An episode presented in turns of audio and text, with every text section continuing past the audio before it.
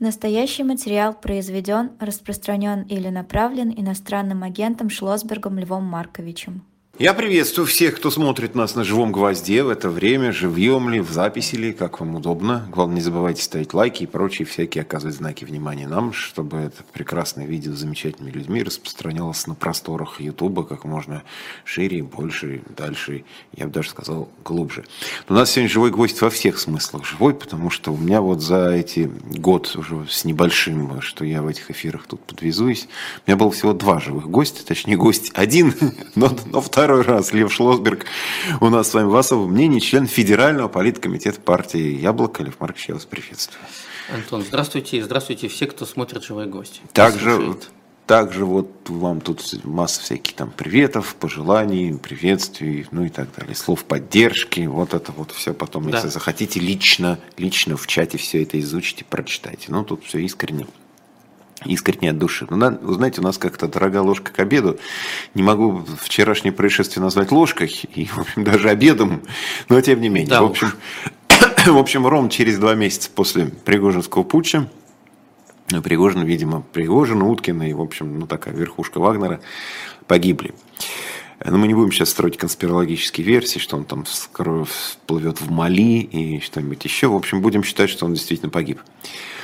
А, давайте мы с вами попробуем прикинуть. Значит, вот в этой вот изменившейся конфигурации, кто выиграет, кто проиграет, кому это выгодно, какие могут быть там тактические, стратегические последствия того, что произошло вчера. Если они вообще есть, потому что кто-то говорит, ну что, вот был Пригожин, он уже кончился два месяца назад, его, так сказать, политическая жизнь, а тут просто уже физически тело не стало. Вот насколько вам и такая точка зрения может быть близка или не близка? Если подтвердится версия, что это было убийство, то в стране произошло еще одно политическое убийство общественно опасным способом, организованной группой лиц по предварительному сговору с особо тяжкими последствиями.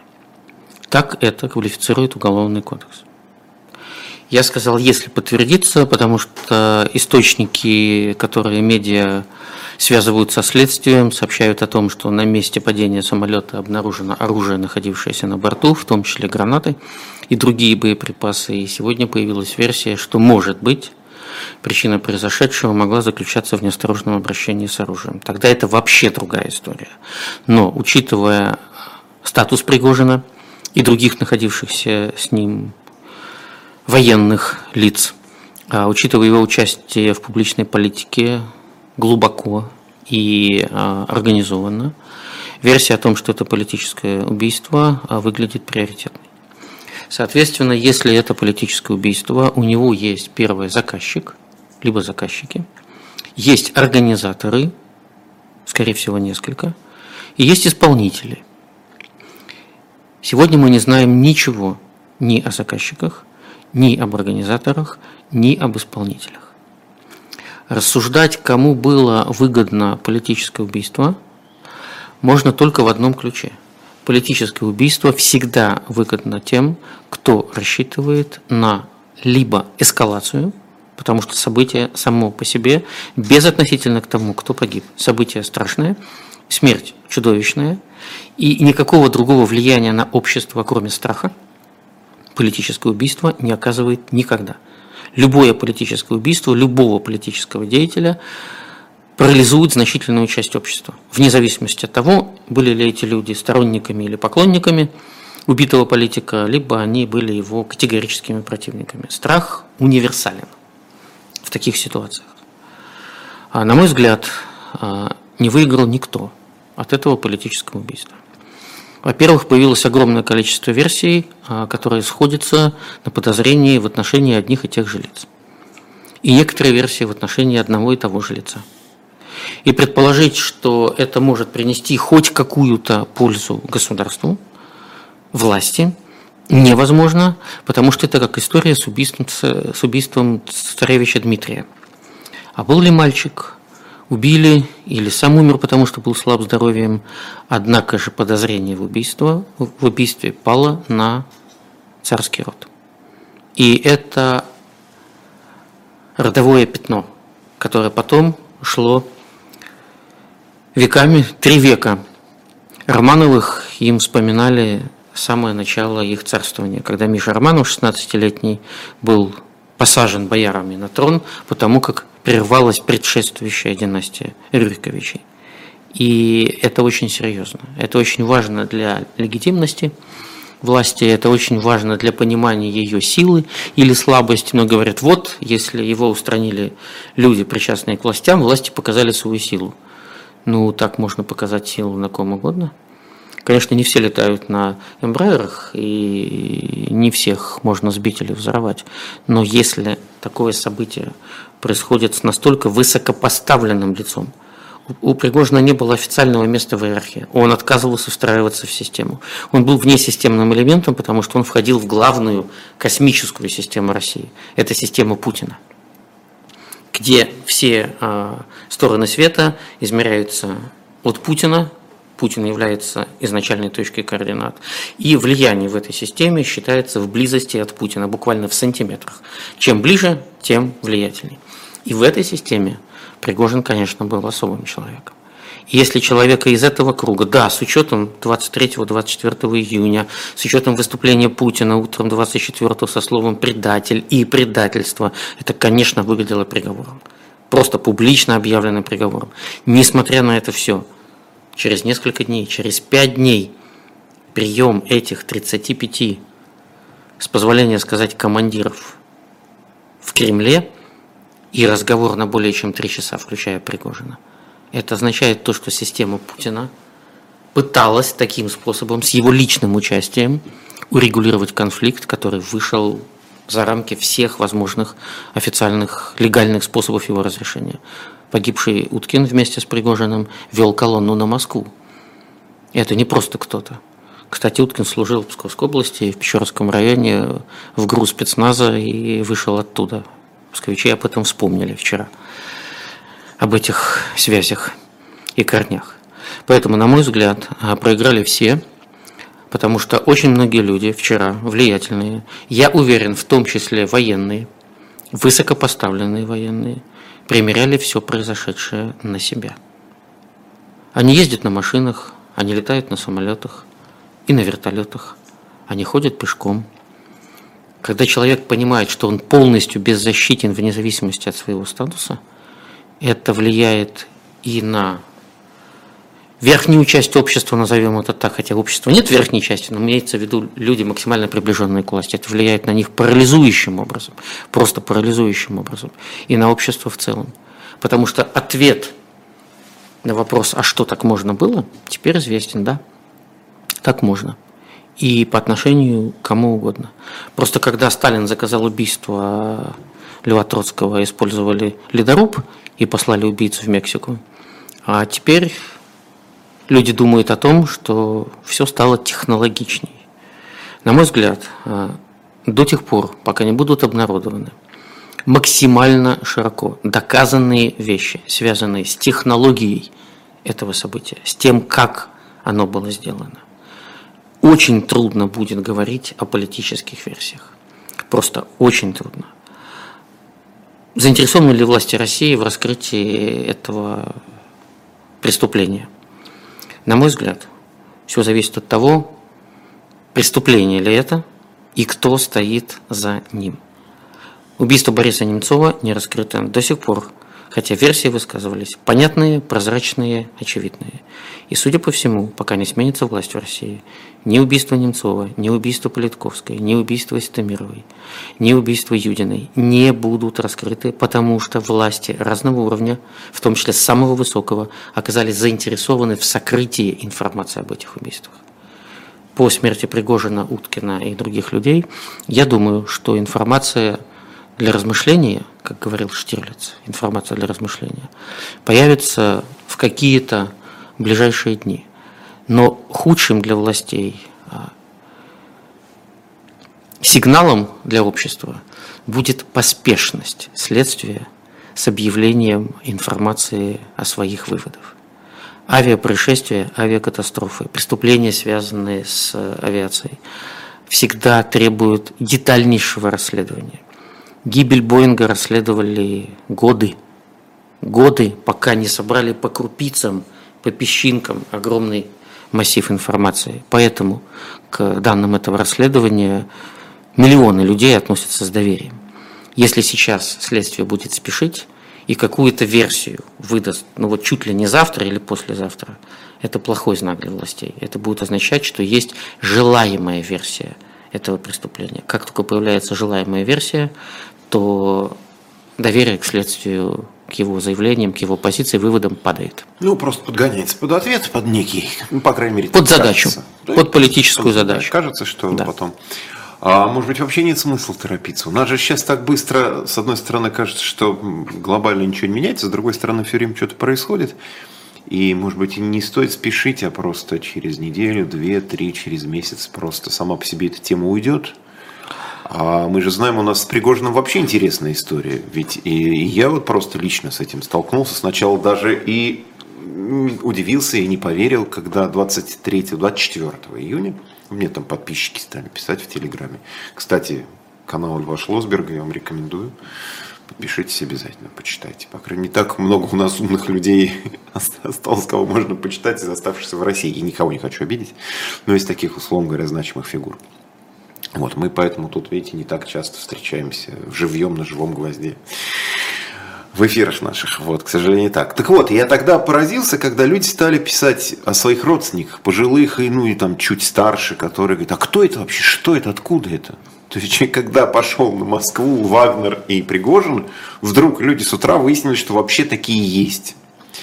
А вчера по одному из федеральных каналов, насколько я понимаю, они сказали об этом вообще, по-другому, вот так коротенько, секунд на 30. Ну, авиапроисшествие, взорвался там самолет, значит, который принадлежит, как говорят, вот Пригожин. И все, как бы без развития сюжета. И я не удивлюсь, если те люди, для которых это был сюрпризом, вот 23 июня, для них совершенно так же неизвестным, незамеченным пройдет сам факт гибели. И они потом где-нибудь спросят там вот, вот тех же людей, которые читают меня или вас. То есть, там, помните, Пригожин-то был, то он что, давно не слышно о нем ничего. Да он погиб. Да вы что, погиб? А, ну, значит, погиб. Ну вот, да, вот время такое. Что-то все погибают, куда-то деваются. И дальше пошли. То есть можно же просто не торопиться с какой-то версией желаемой, а можно просто спустить это куда-то все на тормозах, и как-то это все и, и уедет. Тем более при таком количестве смертей, жертв и вообще в условиях боевых действий, назовем это так. Ну, в общем, что называется, одним больше, одним меньше, а где-то там уже наверху политические колесики как-то переставились, перезамкнулись по-другому шестеренки, и может уже по-другому все и заработало потихоньку и все само собой. Нет? Нет. Мы сидим с вами в студии «Живого гвоздя», и вокруг нас большие обложки журнала «Дилетант», исторического просветительского журнала «Дилетант». И история ничего не теряет. Человек может забывать что-то, но история не теряет ничего. Сейчас мы живем в очень насыщенное историческое время. События огромного значения происходят буквально ежедневно – но из-за того, что это события почти все очень трагические, практически все связаны с ежедневной гибелью людей. У, у большинства людей это неизбежно, вырабатывается психологическая защита. Если каждую информацию о каждой смерти, о каждом убийстве люди воспринимали бы так, как воспринимают люди ближнего круга, для кого это утрата, то люди умирали бы от перенапряжения психического, просто сходили бы с ума. Поэтому, видя перед собой цепочку ежедневных, круглосуточных трагедий, люди повышают планку своей чувствительности к событиям. Если мы говорим о малоосведомленных людях, они есть всегда, просто всегда в любом обществе, при любых событиях. В Москве есть люди, которые не знают, кто такой Сергей Собянин. То есть у него известны свыше 90%, но вы найдете в Москве несколько сотен тысяч людей, которые живут своей жизнью, кто мэр Москвы.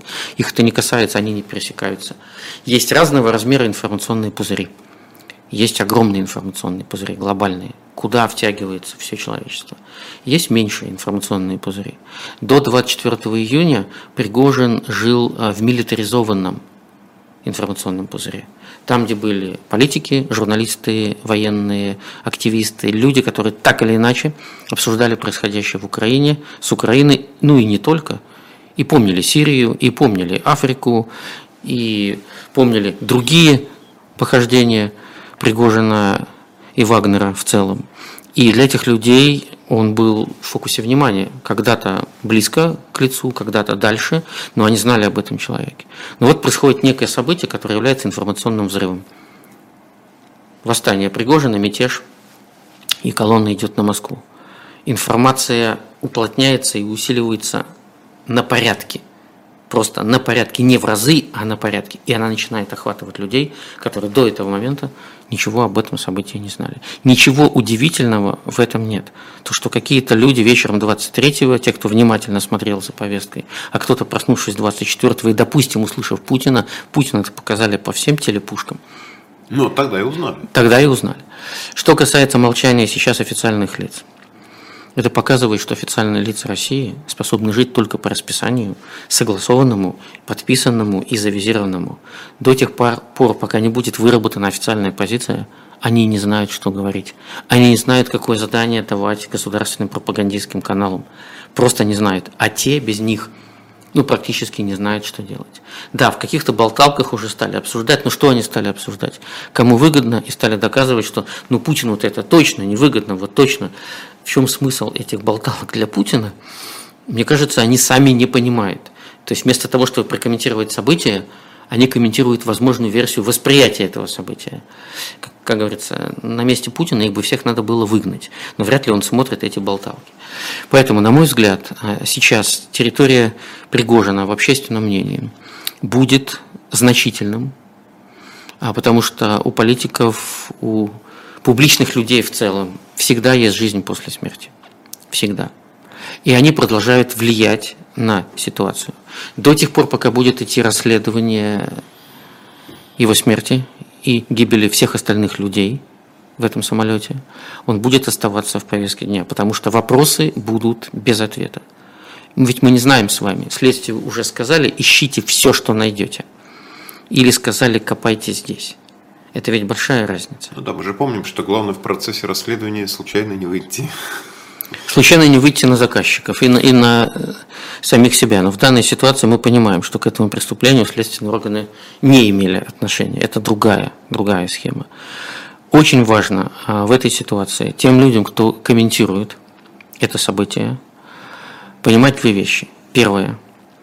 До тех пор, пока нет доказательной версии, будьте аккуратны с политическими версиями. Вот мы сейчас это обсуждаем. Я сказал, есть два варианта. Если предположить, ну, летели люди, которые прошли столько, что они, наверное, могли жонглировать гранатами в воздухе.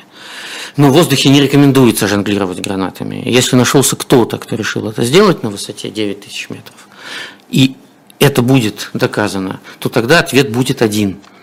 А если все-таки это было, вот как уже пишут помещение, господи, пространство под шасси, специальная ячейка, куда складываются шасси самолета после взлета, это, это совсем другая история. Я предполагаю, что информация будет появляться. Гадать здесь нечего. Но то, что произошло событие, которое ничего не улучшит ни в чьей жизни, в России, во всяком случае, не принесет никакое, не знаю, никакое освобождение ни от чего. Не изменит российскую политику ни внутри страны, ни вне страны. Я могу это сказать. Вот я, я в этом уверен. Таким способом политика не меняется.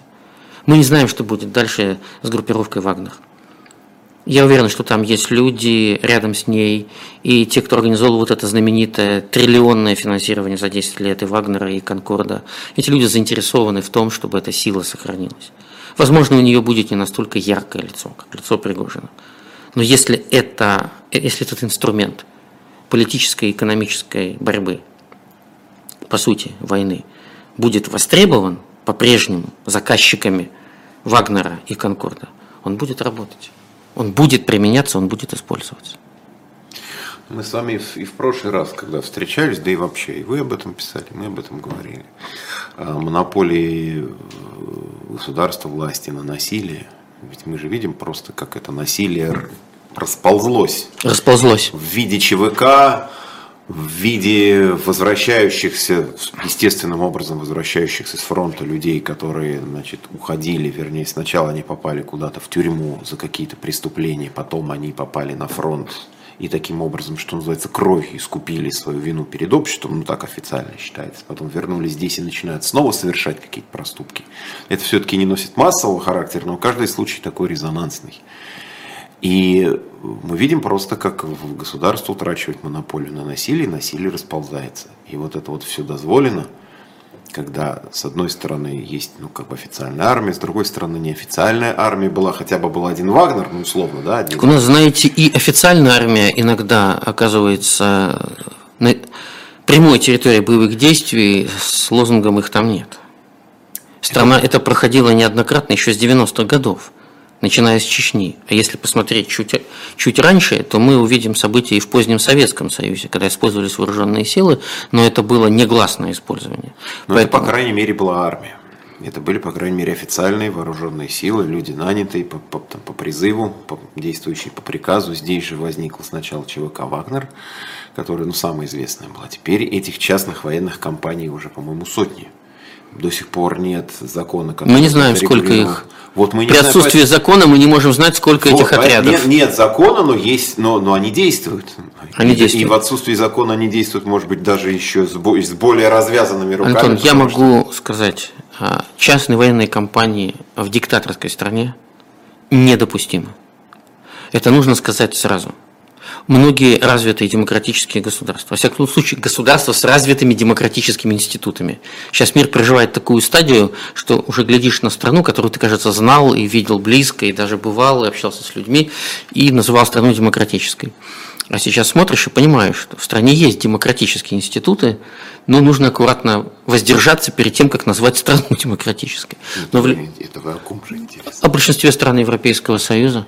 Они тоже проходят испытания они тоже проходят сейчас испытания, они тоже болеют популизмом. У них тоже к власти приходят чудовищные политики, которые больны человеконенавистничеством, потому что волна ненависти идет по всему миру, с ней очень трудно справиться. Я горжусь тем, что в Европе сохранились государства, о которых эта чума не захлестнула, но даже там правые силы поднимают голову. Посмотрите, что происходит в Германии, которая пережила в середине 20 века чуму нацизма, и как там сейчас поднимаются в политике неонацисты. Будем говорить прямо, это неонацистская партия, которая апеллирует снова к немецкому духу и воле, и всему тому, что принесло миру десятки миллионов убивших. Для Германии. Да, да. Вот такая теперь альтернатива. Поэтому я очень внимательно смотрю на европейскую политику. Я по-прежнему симпатизирую большинству скандинавских стран. Я считаю, что они в наибольшей степени сохранили баланс отношений в обществе. Это Дания, Норвегия, Швеция, Финляндия. И даже там проблемы. И даже там проблемы. Поэтому, если возвращаться к тому, что мы сейчас обсуждаем, только государства с развитыми демократическими институтами могут регулировать частные военные компании. Потому что там есть общество, там есть медиа, которые могут контролировать применение вот таких отрядов. Они не подменяют государство. Они не подменяют вооруженные силы страны. Они используются для целей, о которых общество знает и которые общество может проконтролировать, в том числе через парламент. В стране, где общество и парламент не контролируют ничего, любая частная военная компания превращается в бандитский отряд.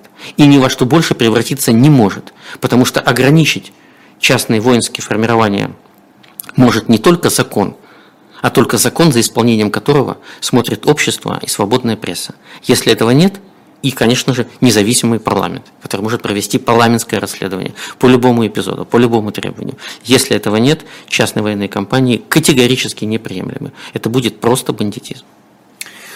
У нас как раз середина эфира. Обычно в этом, в этом месте мы рекламируем какую-нибудь хорошую литературу, которая у нас на shop.diletant.media. Я, собственно, эту традицию, с вашего позволения, нарушить не буду, а только ее разовью. Но я вообще говорю, что на shop.diletant.media в магазине «Дилетант» масса полезной, хорошей, приятной, разнообразной литературы, там, от собраний, сочинений до наших легендарных уже комиксов, там уже можно освободить всех подряд. И Принцев, и, и Емельяна Пугачева, и всех уже, по-моему, освободили. Продолжаем в комиксах освобождать всяких вот чудесных исторических персонажей. Нам сегодня порекомендуют другую книжку. У нас буквально неделю назад был с Павлом Палаченко, на мой взгляд, очень любопытный, познавательный эфир. Он свою книгу упоминал вот в том эфире, я вам ее с удовольствием покажу. у меня в руке бумажка, на экране у вас должно быть тоже все красиво нарисовано. А, Павел Палащенко, профессия и время, записки переводчика и дипломата. В общем, Действительно, Антон, давайте я тоже приму участие в рекламе Рекламной книги. кампании. Компании, так, книги, которые я не читал, но я чуть-чуть переписывал с, с Павлом Палащенко. Я считаю, что это один из немногих сохранивших равновесие и уважение к эпохе людей эпохи Горбачева. Да, он был его личным переводчиком, он провел с ним колоссальное количество встреч. Он не сваливается в, в пропаганду. Он пишет о том, что он видел, в чем он на самом деле принимал участие. И когда о последней четверти XX века будут писаться, еще не написанные сейчас, серьезные исторические книги, то книги Палащенко будут одним из источников этих книг. Ну вот мы, может быть, еще к этой теме чуть-чуть вернемся попозже, потому что у нас еще два, два больших Давайте. Куска. Два больших куска. А, а, про книгу Павла Палащенко и вообще все, что у нас есть в дилетанте, shop.diletant.media, заходите, смотрите, не торопясь, выбираете, денег не жалеете, тем более, что, откровенно говоря, это помогает нам существовать вот с такими замечательными людьми, как Лев Шлосберг в эфирах общаться. А, Сергей Купцов спрашивает вас, Лев Маркович, как бы вы объяснили человеку, который говорит, что в России сейчас, в кавычках, выборы без выбора, для чего все-таки нужно идти на выборы и голосовать? Вот как бы вы объяснили такому человеку? Спасибо, Сергею, за вопрос. Ответ будет касаться всей страны. Закон не позволяет мне обсуждать конкретные избирательные кампании, известные законы про иностранных агентов. Но в целом о выборах я могу сказать. Выборы остаются в нашей стране единственной, в каком-то смысле последней альтернативой от скатывания страны в гражданскую войну. Когда я участвую в выборах и голосую за политика, не согласного с властями, демократического политика, другому я никогда не отдам свой голос. Я вношу свой вклад в то, чтобы стране не было катастрофы. Я оттаскиваю страну от катастрофы, от гражданской войны. Когда институт выборов, не дай бог, если, не хочу сказать когда, это неправильно, если институт выборов в нашей стране будет уничтожен настолько, что следов голосования честного человека не будет совсем, это будет прямой шаг к гражданской войне. Я всегда хожу на выборы. У меня бывают случаи, бывают, когда я беру в руки бюллетень, и мне не за кого голосовать. Закон предусматривает, как в таком случае поступает взыскательный избиратель. Это в законе написано. И я тогда пользуюсь именно таким выбором, потому что я имею право на недействительный бюллетень. Не испорченный, есть бюллетень не нужно, и рвать его на куски. Уносить это собой. И уносить с собой. Это все, это все государственное имущество, это все партизанские действия. Не нужно партизанить на выборах. Но у каждого гражданина есть право выразить свою волю таким образом, чтобы было понятно. В этом меню меня не устраивает ничего. Из этих политических предложений я не принимаю ничего, потому что ни одно из них не является качественным. качественным. И эти бюллетени считаются отдельной строкой во всех протоколах, начиная с участковых избирательных комиссий. Это наше законное право. Но если вы приходите на избирательный участок, и вы видите демократического политика, который не согласен ни с внутренней, ни с внешней политикой, прямо об этом говорит, видите политика, который выступает за мир и свободу, вот два ключевых слова в нашей стране сейчас. Это маркер – буквально любой избирательной кампании. Если вы видите политиков, выходящих на выборы, гражданских активистов, выходящих на небольшие муниципальные выборы, которые говорят о мире и свободе, которые говорят о жизни, то значит вы знаете, за кого вам голосовать. Голос человека – это вклад. Его нельзя преуменьшать. Его нельзя, как Маяковский писал в свое время, голос единицы тоньше писка, кто его услышит. И дальше по тексту. Нет. Голос человека – это не, это не разменная единица. Он не бывает маленьким, он не бывает ничтожным, он не бывает незначимым. Это наш голос, это мы. Мой голос – это я. И я готов доверить его только тому человеку, чьи убеждения я разделяю. Поэтому ко всем тем, кто сейчас, возможно, чувствует себя в отчаянии, в бессилии, не видит никакой перспективы, никакого света ни в конце туннеля, самого туннеля не видно. Идите, голосуйте, выражайте свою волю, подтверждайте, что вы есть. Когда мы приходим на выборы, будучи в численном меньшинстве, это же не качественное меньшинство. Качественное мы вот, мы всегда на пять порядков выше. Но будучи пока что, пока что, в эту тяжелую историческую эпоху, в количественном меньшинстве, мы не должны отказываться от себя. Мы должны показывать постоянно, что мы есть. Мы пришли, и мы заявили свою волю. Если нам есть кого выбрать, мы выбираем. Если некого выбрать, мы показываем, что нет выбора. И я вас уверяю, любой человек, который следует этому правилу, всегда будет чувствовать себя выполнившим ту обязательную работу, ее принято называть долгом, но я скажу так, это обязательная работа для гражданина. Это долг перед самим собой. Поэтому вот так нужно сейчас себя вести. В принципе, так всегда нужно себя вести, но в темные времена особенно важно не отказываться от себя, от своего голоса. И от тех людей, кто рискует в это время выходить в политику, выходить на выборы и э, говорить то, что, может быть, многие люди, миллионы людей боятся сказать. Вы все, конечно, говорите правильно. Да. Это звучит все романтически. Это звучит не романтически, а прагматически. Голосование, Антон, это прагматический процесс. Ну, звучит прагматически. это все равно романтически. По крайней мере, в вашем исполнении, вот а. как А-а-а. заслушиваешься. Я к чему? Хорошо. Слушает вас вот даже тот же Сергей Купцов, который, собственно, спрашивал совета. Видимо, он хочет, зарядившись вашим этом смысле прагматическим оптимизмом. Да, слушайте, это надо запомнить. Прагматический оптимизм. Запомнил. Можно даже записать. запомнил, вот, да. Так вот, зарядившись вашим прагматическим оптимизмом, кому-то из своих родственников расскажет об этом, а, или близких людей, угу. а вот этот человек скажет, ну, это все прекрасно.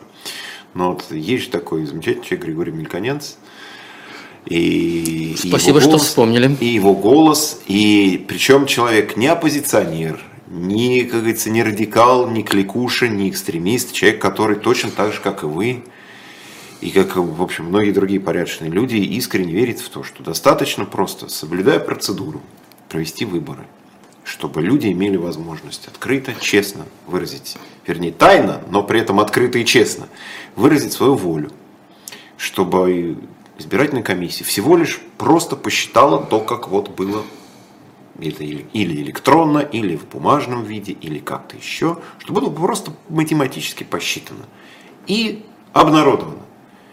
Чтобы пришли наблюдатели, посмотрели, пронаблюдали, сказали, да, все было хорошо, мы все видели, мы можем это подтвердить, можем поставить подпись, мы совсем согласны. Чего проще? Вот об этом Мельконец говорил, не выдвигая никаких ни политических требований, не примыкая ни к каким партиям, участвуя в круглых столах, будучи там, по-моему, вплоть до Кремля, во всех там комиссиях. Ну, вплоть до ЦИК точно. Да, да, он, ну, до ЦИКа. Точно. Он член научно-экспертного совета Центральной избирательной ну, комиссии, ну, действующий, хочу сказать. Ближе. Вот, человек при этом признан Значит, они признаны голосами агентами. А теперь за сотрудничество с, с нежелательной организацией. За якобы за, сотрудничество. Да, да, ну, предъявляется же, в общем, человек фактически, ну, он задержан, будем так говорить, задержан, арестован. Но он арестован по решению до, суда. Да, да, до уже до того момента, пока все будет посчитано и так далее, и тому подобное. И вот мы, с одной стороны, имеем э, вот, как прагматические оптимисты, осознание вот этой вот необходимости приходить на выборы, с другой стороны, мы видим, что человека, который может быть, как никто другой ратует за чистоту, прозрачность процедуры, он просто из этого всего процесса почему-то изымается. И у нас возникают законные сомнения, что как бы я ни пришел, не выразил, вы свой долг человеческий, гражданский выполнив, есть какие-то другие силы, которые скажут, окей, спасибо тебе большое, но результат уже есть. Он уже есть. Сколько бы вас не пришло, как бы не проголосовал, а результат уже есть как бы действие курицы, там яйцо появилось раньше курицы. Все уже, все уже украдено до нас, все уже готово. Уже испекли. Ой, вы пришли, извините, но вот как вы, бывает же сколько случаев. Приходит человек на избирательный участок, смотрит, это за него уже галочку поставили в книге, уже даже кто-то расписался. Говорит, как же так? Я же только пришел, а там уже все, а те, кто после нас Антон, уже едят. Давайте детально поговорим о Григории Мелькоянце, потому что это очень важная тема для разговора. Спасибо, что вы ее выбрали для эфира. Во-первых, любые действия против наблюдения на выборах, против ассоциации «Голос», движения в защиту прав избирателей «Голос», против его руководителя, сопредседателя Григория Мельконьянца и команды «Голоса» – это антиконституционные действия, потому что это действия по снижению, сознательному снижению общественного контроля за выборами. Хочу напомнить, что третью статью Конституции уничтожить невозможно. Единственным источником власти в Российской Федерации является ее многонациональный народ. Народ осуществляет свою власть через свободные выборы и референдум. Это записано в Конституции. Можно отлить в границе, как советовал один персонаж в свою бытность временным президентом в Кремле. И совершенно очевидно, что атака на голос, атака лично на Мельконенца, как безупречного, абсолютно стойкого, интеллигентного, образованного, профессионального человека, это покушение на выборы. Эта атака доказывает, что выборы имеют значение. И выборы имеют значение, и контроль за выборами имеет значение. Я предполагаю, что система по большому числу вот таких дел в каком-то смысле вышла из-под контроля политического блока администрации президента. То есть я предположу, что решение о деле против голоса и против лично мельконьянца с обвинением, которое является абсолютно противоестественным. Вот эта Европейская ассоциация наблюдения за выборами, которую признали нежелательной организацией, она долгое время была желательной в России – и она принимала участие в круглых столах Центральной избирательной комиссии под председательством Александры Памфиловой, и они все сидели за одним столом, и это Европейская ассоциация, и Памфилова, и Мельконьянс, и обсуждали процедуру выборов, и все было хорошо. И те протоколы круглых столов, которые приложены к абсолютно маразматическому обвинению в адрес Мельконьянца, если их прочитать полностью, то там весь ЦИК сидит. Но почему-то дело возбуждается не против э, членов Центральной избирательной комиссии, а против мельконьянца, который смотрит за системой и показывает системе. Вот здесь система, ты не права. Ведь господин Пискарев, по-моему, не стесняясь в российской газете, мало того, что было э, высказано его мнение, откровенное, что отчеты и доклады – голоса и лично мельконьянцы дискредитируют российскую избирательную систему, вот мы всегда считали, что наблюдение и независимый анализ выборов не дискредитируют избирательную систему, а улучшают избирательную систему, способствуют улучшению качества законодательства, качества правоприменения. Ну, для этого и нужно наблюдение. Но теперь, очевидно, появились люди, которые совершенно иначе расценивают общественный контроль за выборами. И это была публикация в российской газете в день обысков и в день задержания. И я с изумлением увидел, что газета правительства Российской Федерации пишет про голос иностранный агент и нежелательная организация в РФ. Либо они знают о каких-то планах, там Генеральной прокуратуры, которая своим приказом может любую организацию объявить нежелательной. Но, кстати говоря, нежелательной по закону может быть объявлена только иностранная организация. Российская не может быть объявлена нежелательной. Они это тоже, очевидно, не знали. До какого уровня дошла официальная правительственная журналистика, если некий автор этого текста, который готовил комментарием с Пискаревым, даже не потрудился изучить законодательство и уточнить, что российская организация не может быть объявлена нежелательной, и пишет про голос, что это нежелательная организация. Это уровень вот того информационного пузыря, в котором живут связанные с властью Но люди. Это очень символическое. Конечно. Ну, потому что честные выборы являются нежелательным процессом в Российской Федерации. Я хочу высказать свою абсолютную солидарность и уважение со всеми активистами «Голоса» во всех регионах, известными и неизвестными людьми. И лично с Мельконьянцем. Мы с ним лично, по-моему, не встречались, но переписывались несколько раз по острым конфликтным вопросам, связанным с выборами. Это всегда было абсолютно компетентно, это всегда было очень быстро, это всегда было очень взвешенно, это было всегда не политизировано. Он всегда видел ситуацию именно с точки зрения закона. Но в нашей стране случилась большая трагедия. У нас право отдыхает – это плохое слово говорить, а право, оно а, стало нежелательным в Российской Федерации. И законы перестали соответствовать праву. У нас российский парламент принимает неправовые законы. Это самый настоящий разлом. Это разлом государственной машины. Если из законодательства вынуть право, мы получаем диктатуру и репрессивное государство. Вот и все. Я очень надеюсь, я просто надеюсь, что Михаил Бирюков, адвокат Мельконьянца, и другие люди, кто будет участвовать в этом деле, ну, сделают все для того, все, что возможно, чтобы всему обществу представить все доказательства невиновности этого человека. Он же не отказался от наблюдения за выборами, про которые люди стали говорить, что они совсем не выборы. Вот написали они сейчас аналитический доклад о том, как идут в России губернаторские выборы. Судя по всему, кому-то не понравилось. У нас внутренняя политика последние почти три года, начиная с 2021 года точно. По сути, по сути, с 2020 года, после реформы Конституции, перестала быть, собственно, внутренней политикой. Она стала частью силовой политики.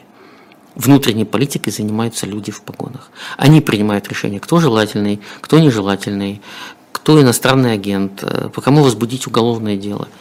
Нет баланса, нет противовеса нет возможности защититься, ведь особенность российского законодательства, действующего в том, что человека и организацию можно объявить кем угодно вне судебным путем. Кто у нас формирует список иностранных агентов? Министерство, считающее себя Министерством юстиции, которое, наверное, забыло о том, что юстиция в переводе с латыни – это справедливость. У нас появилось Министерство инюстиции, де-факто, то есть Министерство несправедливости. Объявить организацию нежелательной может Генеральная прокуратура своим приказом. Но вы хотя бы формально судебную процедуру оставьте в законодательстве. Дайте возможность человеку, которого хотят внести в какой-то реестр, или организацию, которую хотят внести, высказать свое мнение в суде. Мы все знаем про российские суды. Все. Когда в стране уничтожено право, то правосудия нет. Судьи есть, а правосудия нет. Но это, тем не менее, процедура, которая не во всех, но в большинстве случаев остается открытой. И можно высказать свою позицию, она может быть услышана обществом.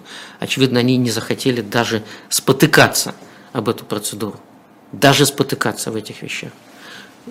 Мы можем только надеяться на отвагу тех, кто продолжает заниматься правозащитной деятельностью в России, продолжает заниматься адвокатской деятельностью в России, потому что адвокаты перестали быть защищенным сословием. Против них пытаются возбудить уголовные дела. Их выдавливают из страны. По факту участия адвокатов в вполне конкретных делах людям угрожают. Мы видим, что даже инструменты права и правозащиты пытаются уничтожить. Мы в очень опасной ситуации находимся как государство. Я не могу сейчас сказать, есть ли внутри государства люди, внутри власти люди, которые понимают меру ужаса, всего происходящего, и ту бездну, ту пропасть, в которой летит, уже летит российское государство. Потому что государство с вынутым правом – это самолет без двигателя, он просто падает. Мы еще не упали, мы еще пытаемся планировать. Про самолеты, конечно, сейчас. Да. Все параллели. Все параллели. Все параллели. случайными совпадениями. А, все совпадения не случайны. В истории все совпадения не случайны. Лев Маркович, я еще хотел спросить вас вот о чем. Неоднократно упомянуто здесь слово «инагент». Мы же с вами, когда в предыдущий раз встречались, а, вы были просто гражданином Российской Федерации. Ну, не просто, но теперь я... об, обыкновенным, обыкновенным гражданином. Теперь я заслуженный гражданин теперь Российской заслуженный Федерации. гражданин. Значит, что изменилось вашей, не знаю, как бытовой, политической, как я понимаю, у вас там идут любопытные разнообразные события вокруг этого. Много статуса. событий. Могу сказать, изменилось много. Для тех людей, э, кто живет и работает в России, статус инагента – это серьезнейшее обременение. Во-первых, я получил очень значительное поражение в правах. Я могу участвовать в политическом процессе только в той части, в которой процесс не связан с выборами. Я не могу быть делегатом конференции или съезда выдвигающего кандидата. Я не могу быть доверенным лицом, я не могу быть членом избирательной комиссии, я не могу никак участвовать в выбранном процессе. Когда у меня есть еще срок ограничения по участию в выборах, который я получил еще в 2021 году за участие в выборах Госдумы в Москве, таким способом меня тогда остановили, то я смогу участвовать в выборах с плашкой соответствующей, звездой, за заслуги перед Отечеством. Но участвовать в выдвижении не смогу участвовать в продвижении чьей-то избирательной кампании, быть доверенным лицом чьим-то. Сейчас не могу. Это фактически запрет на профессию, на огромную часть моей профессии. Я занимаюсь политикой профессионально, так сложилась моя жизнь. Я получил еще одно ограничение, о котором, наверное, до этого эфира я нигде не говорил. А, у меня высшее историческое педагогическое образование. Я учитель истории, обществоведения, основ государства и права и английского языка. Так написано в моем дипломе 1985 года. И я теперь не могу, если бы я захотел, использовать свое знание, профессиональное знание, я не могу прийти в школу, потому что я не могу вести занятия перед несовершеннолетними, а школьники все несовершеннолетние. Я не могу работать ни в одной государственной образовательной организации, потому что это запрещено статусом. Вот я изучал в течение нескольких лет оборонное зодчество Пскова конца 17-го, начала 18 века. Я до сих пор, хотя прошло с того времени уже скоро будет 40 лет, я один из ведущих в Пскове специалистов по этому историческому периоду и по Псковскому оборонному зодчеству. Я могу об этом рассказывать в общественном пространстве, могу об этом рассказывать э, где-нибудь на кухне, а, может быть, на какой-то встрече культурной, но я не могу, как преподаватель истории, прийти практически ни в одну аудиторию. Вот что делает этот закон. безусловно, он наносит очень серьезные ограничения на публичное общение, потому что человек, являющийся инагентом, находится под колпаком. И мы сейчас ведем очень интересный процесс. Я принципиально подал в суд на Минюст о незаконности внесения меня в реестр в Пскове, там, где я живу. Скажем так, я заказал Минюст на дом. А сначала Минюст выдал доверенность, лично министр Чущенко подписал доверенность одному из сотрудников Минюста в управлении Псковской области. А, на первом заседании судья спросил у этого сотрудника, а, сколько источников иностранного финансирования у Шлосберга. Он говорит, все 10. Вот.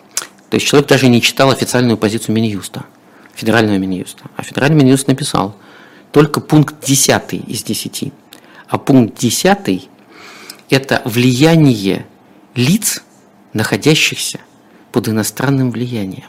То есть просто факт общения с иностранными агентами в публичном пространстве.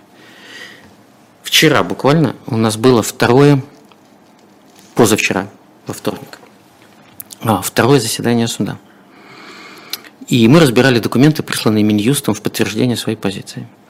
Я считаю принципиально важным сказать об этом в эфире эхо Москвы, настоящего эхо Москвы, которое никогда не будет, никогда не достанется никаким рейдерам, никаким мародерам, что среди этих документов было решение Московского городского суда от 15 февраля этого 23 года, апелляционное определение об отказе Алексею Алексеевичу Венедиктову в снятии статуса иностранного агента. Вот решение районного суда они не приложили, а решение Мосгорсуда, апелляционной инстанции, они приложили. У меня есть проект «Люди мира», там было почти 50 спикеров. Из них примерно треть я не считал. Это люди, которые тоже отмечены этим статусом. И вот Минюст в качестве доказательства того, что я нахожусь под иностранным влиянием, тащит в Псковский городской суд решение Московского городского суда, отказавшего Алексею Алексеевичу Венедиктову в снятии статуса иностранного агента. А по Дмитрию Львовичу Быкову он присылает два решения об административном правонарушении за нарушение правил проведения публичных мероприятий в Москве. И такого там два десятка. Вот так Минюст пытается доказать свою позицию. То есть по девяти пунктам нет, нет, нет, отсутствует. Финансирования нет, связи с государствами нет, никакими организациями, ни с какими гражданами, иностранными лицами без граждан, ничего нет. Но общался с российскими гражданами, которых пометили иностранными агентами. Вот это ярчайший пример, сейчас завершится эфир, я расскажу об этом находящемуся в соседней комнате Алексея Алексеевича, он еще не знает об этом. Вот таким способом стал работать в варварской редакции закона об иностранном влиянии, который вступил в силу 1 декабря прошлого года. То есть сегодня любого человека в России, любого, который один раз в публичном эфире пообщался с лицом, внесенным в реестр, при желании, если будет заказ, вот тебе полушка, выполни заказ, можно внести в реестр иностранных агентов. Это бесправие, это настоящее бесправие, это настоящий беспредел.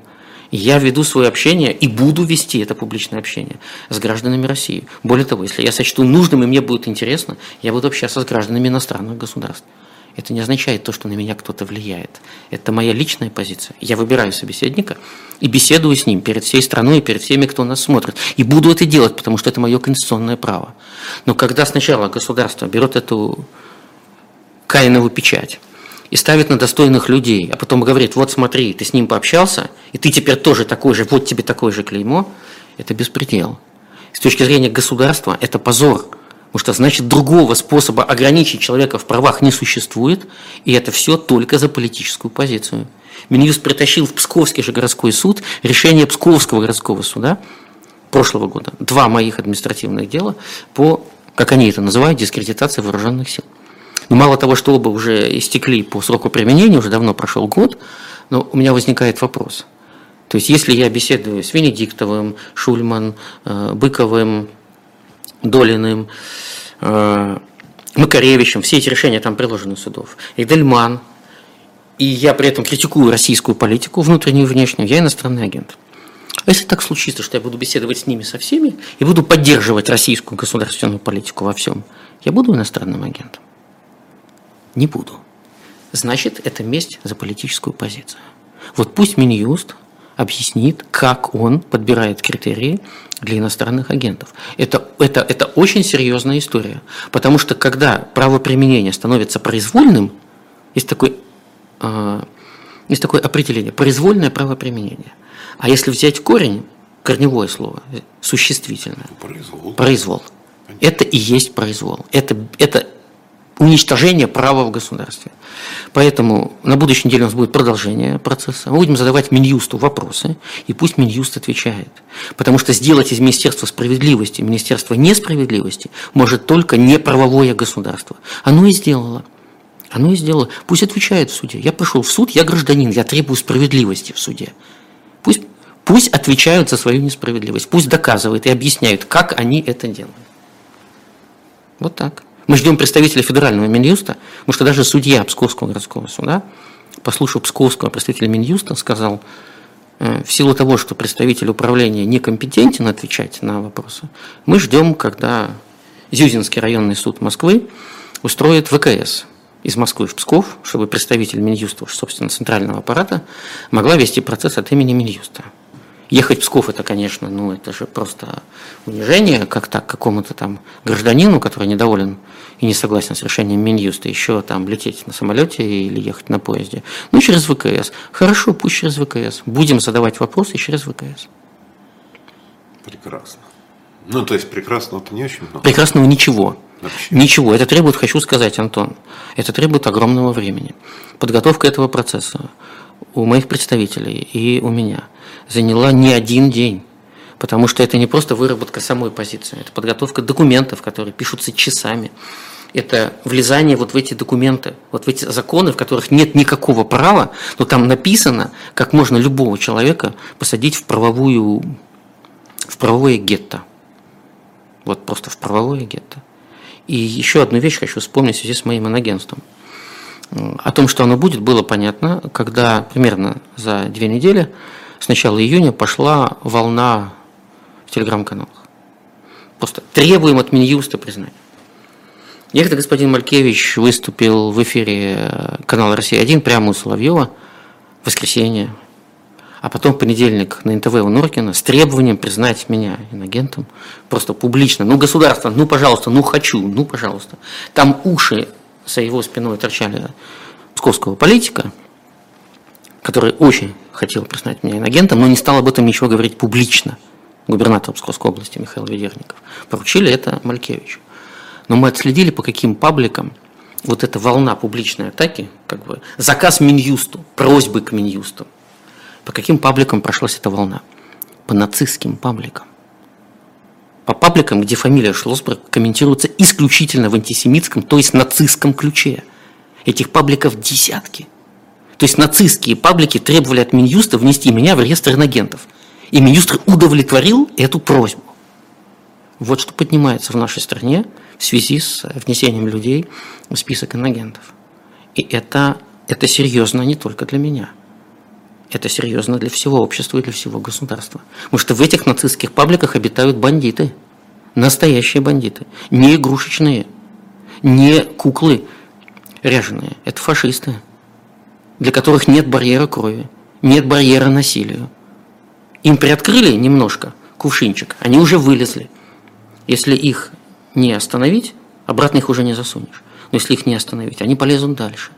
Поэтому вот эти все процессы публичной защиты прав и свобод, моего права на мое мнение, на мои убеждения, право участвовать в политике, право участвовать в управлении государством. Это борьба за свободу сейчас. Это сейчас публичная политика. Вот в такие формы сейчас превратилась публичная политика. В выборах участвовать не могу, организовывать выборы не могу, но я могу говорить то, что я считаю нужным, и отстаивать права не только свои, но всего общества. Вот сейчас мы пришли в такое состояние. И тут выбор очень очень ограниченный. Либо участвовать, либо не участвовать. Такая сейчас политика. Лев Шлосберг был у нас в особом мнении. Ну, раз что вы сказали, да, на их Москве, ну, скажем, что на, на, на, живом, на, живом, на живом эхе Москвы. Вот Спасибо. Так. Смотрите «Живой гвоздь», ставьте лайки, подписывайтесь, продолжайте комментировать это видео даже после того, как оно вышло в эфир, потому что это тоже помогает его распространению. Лев Маркович, я желаю вам всяческих удач. Антон, спасибо и спасибо всем, кто был с нами в этом живом эфире. Спасибо. спасибо. Счастливо. Счастливо.